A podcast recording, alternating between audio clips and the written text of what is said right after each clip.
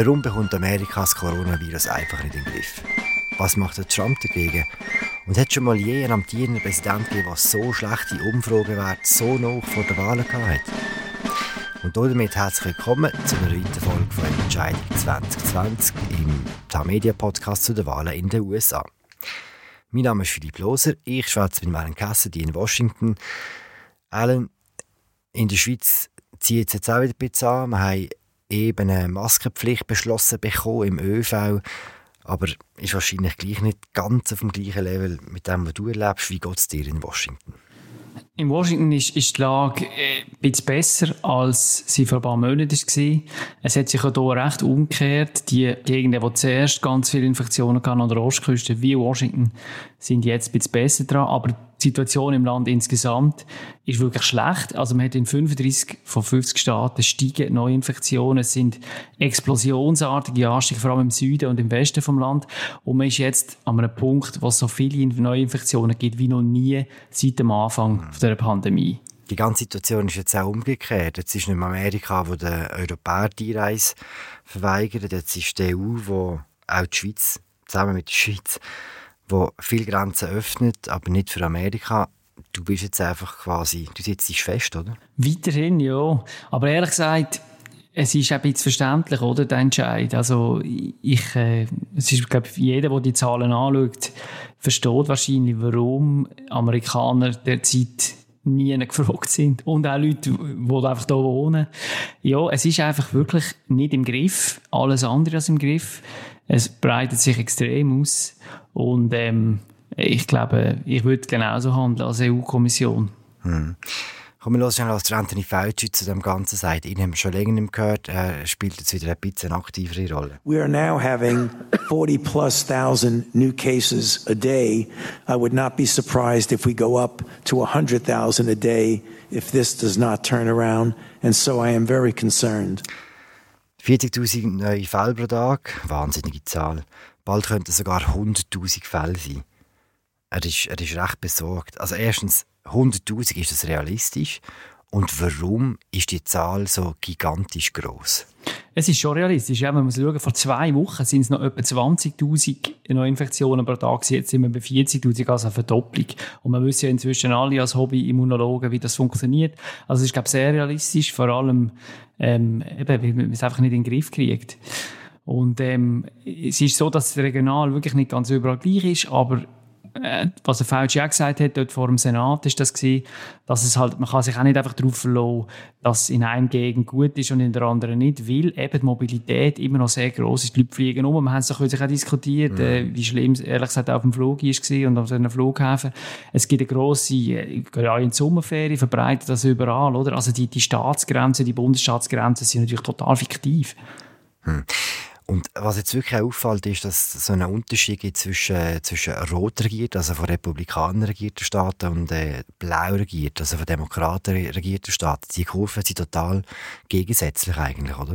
Genau, zuerst ist wirklich äh, die Pandemie mehr dort in den Küstengebieten und in den, in den Gegenden, wo vor allem Städte, also urban, städtische Praxis sind, das eben New York, der ganze Nordosten und auch Kalifornien. Und jetzt hat sich das ein bisschen gekehrt. Und es sind, man muss schon sagen, es, es ist nicht ganz so einfach. Oder Kalifornien ist ein sehr demokratisch regierter Staat, der am Anfang sehr betroffen war, der wieder nicht mehr jetzt schon. Aber jetzt, was man schon am klarsten sieht, ist, dass besonders republikanisch regierte Staaten wie Texas, Florida, die haben sich nicht gehalten und die Kriterien von der Gesundheitsbehörde CDC, die halt nur Empfehlungen gesehen sind, ab wenn man was soll, wie schnell öffnen. Die haben alles sehr schnell geöffnet, vor allem Texas, Bars, Restaurants, Shopping Malls, viel zu schnell. Und sie vor allem junge Leute, man sieht das jetzt in den Zahlen, die sich dort angesteckt haben. Mm. Und ja, jeder... So Schweiz und Europa, ist, ist ein ich, Also wahrscheinlich, die Schweiz ist ja auch wirklich äh, sehr schnell sehr weit gegangen. Aber ja, was der grosse Unterschied, oder? Ich höre das jetzt oft, wenn ich auch mit den Schweizer rede. Der grosse Unterschied ist, in der Schweiz hat man, da, hat man die Bestände ja quasi auf Null gehabt, oder? Man hat eigentlich keine Neuinfektionen mehr gehabt. Hier ist es nie unter Kontrolle gewesen. Nie. Zu keinem Zeitpunkt. Und jetzt, wo das halt, ja, wieder, wieder öffnet, wird es einfach noch schlimmer. Du hast es vor allem die Öffnungen von den verschiedenen eben, so Bars und, und Shoppingmalls angesprochen.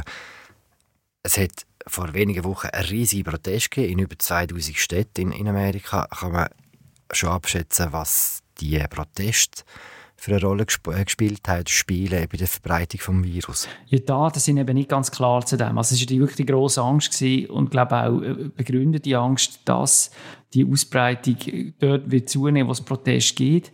Jetzt, wenn man zum Beispiel schaut in Washington oder auch in New York, wo es, wo es sehr viele Proteste gibt, übrigens immer noch, einfach nicht mehr ganz so gross, aber sie sind immer noch da. Mhm.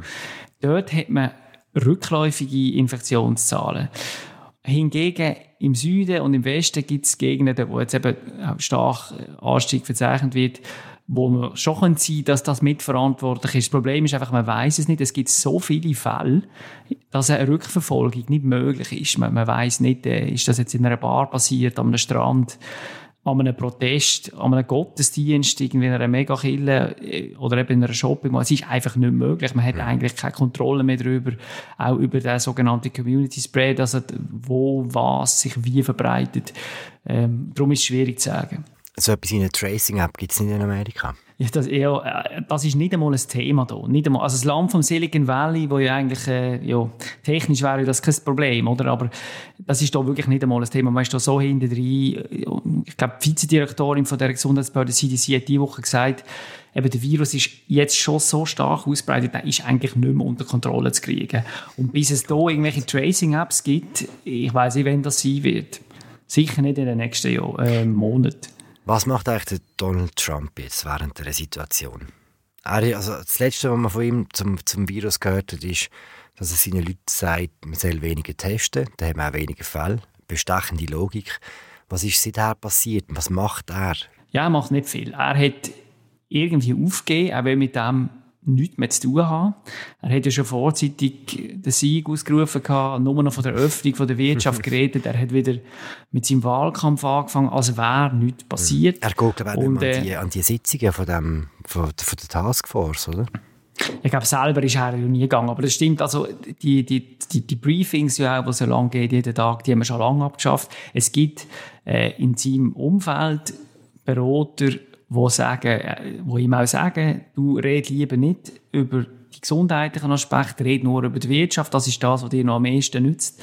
Und nicht, dass sich der Trump je an seine Berater haltet, aber, aber das ist scheint auch, also das ist offenbar auch seine äh, Strategie.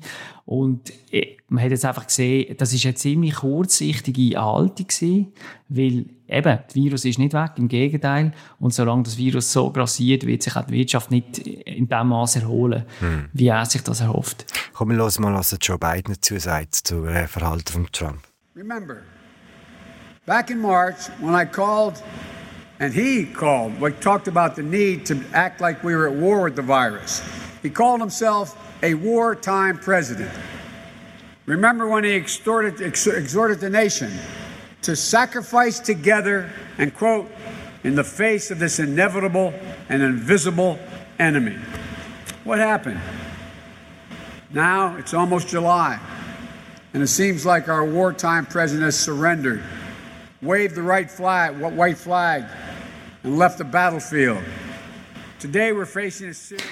Ja, das war Joe Biden, der in typischer Holprigkeit und mit drei Versprechern daran erinnert hat, dass sich der Trump ja im Frühling zum Kriegspräsident aufgerufen hat, aber jetzt die weiße Fahne schwenkt. Und äh, ja, egal was man jetzt von beiden haltet, das finde ich, trifft es ziemlich gut. Das ist genau das, was passiert ist. Warum sieht man den Trump nie mit Maske? Es ist ein bisschen à la Berse, den haben wir auch noch nie mit Maske gesehen. Ist es ein bisschen Eitelkeit vielleicht? Er hat ja mal am Anfang gesagt, er findet ja sieht lächerlich aus mit einer Maske und dann würde die Medien ähm, quasi verhöhnen, wenn er eine Maske trägt. Also jetzt in den letzten Tagen ist aber schon etwas Interessantes passiert. Also viele Republikaner, also fast alle führenden Republikaner von Mike Pence über Mitch McConnell, den Senatsführer, bis zu ganz vielen Senatoren und Abgeordneten haben jetzt wirklich angefangen, Masken zu tragen mhm. und ihm auch gesagt, mehr oder weniger, also ein Senator hat das gestern in der Anhörung mit dem Fauci gesagt, er soll doch auch eine tragen, weil äh, es gibt wahrscheinlich keinen Präsident, der so loyale Anhänger hat oder, und, und wo wirklich ja alles fressen, was er sagt. Mm. Und wenn er eine Maske anzieht, dann hat es wahrscheinlich tatsächlich eine gewisse Signalwirkung. Aber ja, man weiss ja von Trump, dass wenn er etwas hasst, dann ist es, wenn er, wenn er das Gefühl hat, dass er zu etwas drängt wird, was er nicht will. Und wahrscheinlich nützt das genau nicht die Aufrufe. Mm. Was man jetzt ja sieht in der vergangenen Woche, aber das Bild wird sich jetzt auch ein bisschen verfestigen, in den Umfragen, in den entscheidenden Staaten, in denen, wo er vor vier Jahren knapp gegen Hillary Clinton gewonnen hat, liegt der Trump so weit zurück wie glaube noch nie ein Präsident, der amtierend war, gegenüber seinem Herausforderer zurückgelegen ist. Kann man eigentlich heute schon sagen, hey, der Abstand ist so groß, dass ist jetzt eigentlich gewesen. Das nicht, aber er ist schon auf bestem Weg dazu, im Moment die Wahl zu verlieren. Also man kann das im Großen sehen und dann, und dann ein bisschen im Kleinen. Also das große Bild ist das, dass die Grundstimmung im Land wirklich düster ist. Jetzt gestern ist eine Pew-Umfrage rausgekommen, die das ein bisschen angeschaut hat. 66, was, für eine, was für eine Umfrage, sorry? Vom Pew-Institut. Das okay. ist so eines der besten Umfrageinstitute, das wirklich gutes Zeug macht. Und 66 Prozent der Amerikaner haben dort gesagt, sie hätten Angst. 71 Prozent sagen, sie seien hässig, wütend. 87 Prozent sind unzufrieden mit dem Zustand vom Land und in die Richtung, was geht. Und das ist nicht, so gibt man als Präsident eigentlich keine Wiederwahl. Und dann kommt, wenn man die genauen Wählergruppen anschaut, die er auch braucht, dort hat er wirklich, auch dort wirklich Unterstützung verloren. Also Beweise ohne Ausbildung. Sogar bei Evangelikalen, oder? Die finden ihn in der Mehrheit immer noch gut, aber äh, er ist dort am, es ist am Bröckeln. Und auch bei Senioren, oder? Wo ja notabene von dem ganzen Corona-Zeug am meisten betroffen sind. Dort ist er auch am Verlieren. Und wenn jetzt nicht irgendwie noch etwas passiert, aber es ist noch lang, vier Monate ist eine lange Zeit, aber im Moment ist er auf dem Weg dazu zu verlieren. Mhm. Wie reagiert er darauf, auf die Nachrichten und auf die schlechten Umfragewerte? Hässig, noch hässiger als sonst. Ich glaube, was er macht und was er versucht, ist den Kulturkampf anzuheizen, der im Gang ist rund um die Antirassismus-Proteste. Das ist etwas, wo er sich mit voller Wucht reinstürzt. Also eben die Debatte um Symbolstatuen von den konföderierten Helden, die da überall im Land ankommen. Äh, und er macht das symbolisch, oder? Er verbreitet Fahndungsfotos auf Twitter von Leuten, die irgendwelche Statuen beschmiert haben. Er hat jetzt angekündigt, sein Veto einzulegen, oder droht damit, sein Veto einzulegen gegen das gesamte Verteidigungsbudget, weil dort, ähm, möglicherweise ein Zusatzgesetz dran gehängt wird, das dann die Umbenennung von so Militärbasen verlangt, oder? Die nach mhm. konföderierten Helden benannt sind. Das ist etwas, was auch Republikaner inzwischen befürworten, aber der Trump äh, glaubt in dem, das hat er mit dem äh, quasi so ein Thema gefunden, wo, wo sich für ihn lohnt, wenn er da dagegen haltet. Ich weiß nicht, ob das funktioniert. Das ist halt äh, wirklich äh, ein Kalkül, das davon ausgeht, dass, dass, ähm, dass ganz viele Leute die Proteste und für das, was die Proteste stehen, nicht mittragen. Und das wiederum ist nicht unbedingt das, was man, was man hier spürt, ehrlich gesagt, und auch in den Umfragen sich niederschlägt, wo eine grosse Mehrheit für die Proteste zeigen. Es ist schon verrückt, wenn man sieht, wie fest er auf, auf so etwas reagiert und gleichzeitig wie wenig er reagiert, wenn etwas bekannt wird, wie äh, die Geschichte mit den Russen, die im Afghanistan-Konflikt Kopfgeld auf äh, amerikanische Soldaten ausgeschrieben haben und auch gezahlt haben hat er irgendetwas zu dem gesagt? Also, das ist ja, also wirklich, das ist ja Wahnsinn, oder? Eigentlich schon, ja. Jetzt kommt eben noch das dazu, eigentlich zu allem an. Ähm, er, er, sagt zu dem nicht viel. Er sagt, es sei, ähm, es sei Fake News, es sei anonyme Geheimdienst, ähm, Informationen, die über die Medien raus gebracht worden sind, was ja, was ja stimmt. Oder? Die Frage ist, also die Tatsache ist, man weiß natürlich tatsächlich nicht, wie immer bei so Geheimdienstsachen, was ist wirklich genau wie gewesen. Aber nach allem, was man jetzt weiß über die Kopfgeldaffäre, gibt es, finde ich, eigentlich nur zwei Erklärungen. Entweder er hat wirklich nicht davon gewusst, von dem Plan oder von dem quasi, ja, von dem, was die Russen gemacht haben. Das wäre ein erschütterndes Zeugnis für die Art und Weise, wie das Weiße Haus funktioniert, wie seine Berater funktionieren, wenn sie ihn über das nicht informieren, wie sie, warum auch immer, weil sie vielleicht Angst haben, äh, das passt ihm nicht, weil es, irgendwie äh, zu dem Russland-Thema gehört. Das ist die eine Erklärung. Und die andere ist halt ein bisschen bösartiger, oder? Dass er es schon gewusst hat, dass er es schon mitbekommen hat.